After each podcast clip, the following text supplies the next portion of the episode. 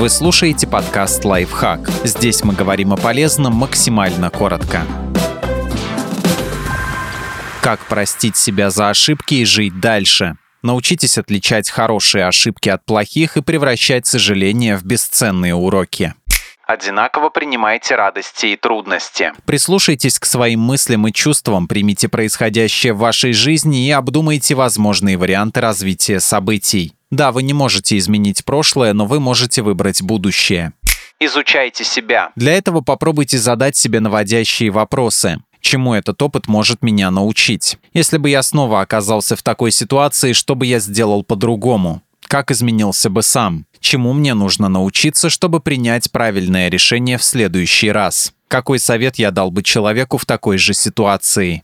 Определите, что вы можете изменить, а что нет. Не все ошибки можно исправить. Иногда самое худшее уже произошло, и единственное, что можно сделать, это смириться. Спросите себя, способны ли вы изменить ситуацию. Только будьте честны с собой. То, что произошло, это всего лишь одна досадная ошибка или целая цепочка безрассудных решений. Если ваша ошибка задела другого человека, постарайтесь не просто извиниться, а выслушать его. После этого вы можете поделиться своими мыслями и рассказать, чему эта ситуация научила вас и что вы планируете делать дальше.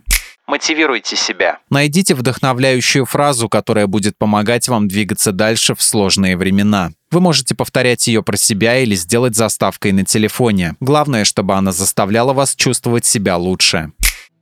Подписывайтесь на подкаст «Лайфхак» на всех удобных платформах, ставьте ему лайки и звездочки, оставляйте комментарии. Услышимся!